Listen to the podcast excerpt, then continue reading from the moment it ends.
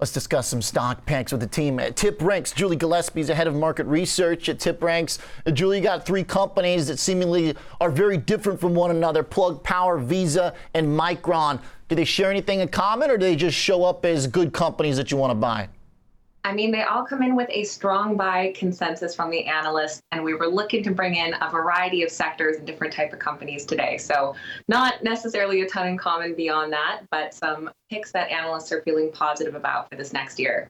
How do you guys assess uh, the changing uh, uh, analyst views on companies when we've had some of these big drawdowns? What I've noticed is a lot of analysts will stay bullish and then they'll cut their price targets down from like 20 or 30 percent where they were. How does that factor into the analysis?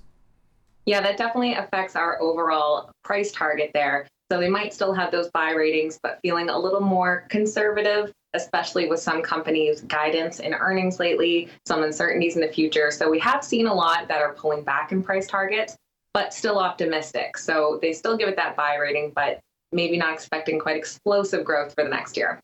Plug Power is an interesting example because uh, of uh, the three here really beat up over the last six months, down 37% on the year. But it was down a lot more before its last earnings, which uh, kind of coincided with the bottom. Is that a coincidence? Did analysts like what they saw in the report?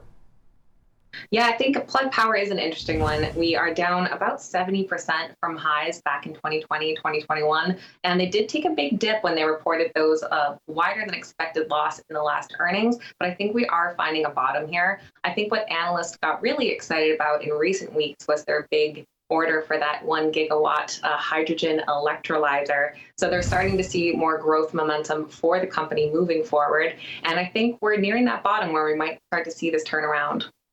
Uh, Morgan Stanley uh, thinks that uh, this estimate, this order that you're talking about here, is going to be pretty uh, revenue positive uh, for these companies. They've still got a pretty long path to uh, earnings positivity, though, right? I mean, still losing money every quarter.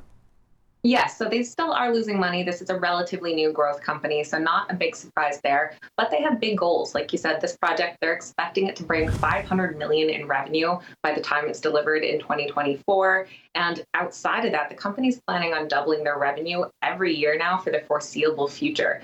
So they have some big goals here as far as reducing costs, increasing that operating margin. And I think we'll see them turn to profitability here within the next couple of years. Okay.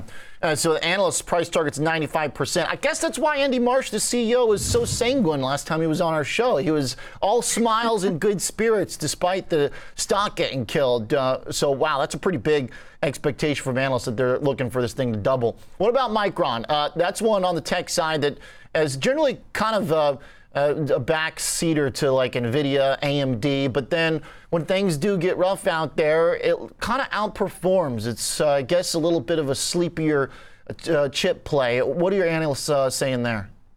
Yeah, so another strong buy rating for them, um, giving them an upside potential of about 53% from current prices. And it might not be the big name you see in the headlines for semiconductors. Often, they are fourth largest in the semiconductor marketplace in terms of revenue.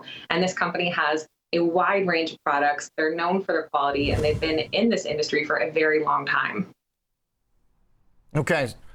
Micron chart looks pretty decent. I've uh, been hanging out here at the 52 week lows trying to uh, bottom out and turn around. Last one on your mind, Julie, is Visa. Everybody who's trying to figure out the status of the consumer.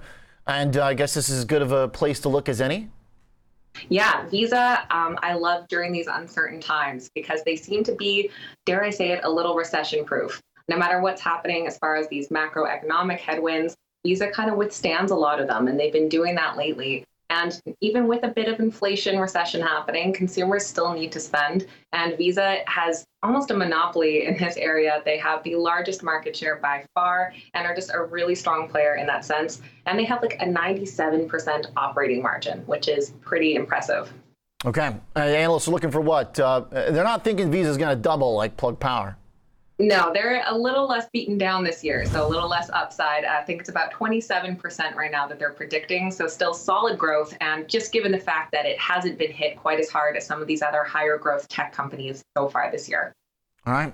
Micron and Visa kind of sharing that uh, multi touch support level down near the 52 week lows.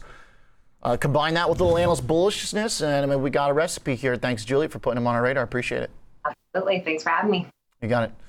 Julie is the head of market research at TipRanks.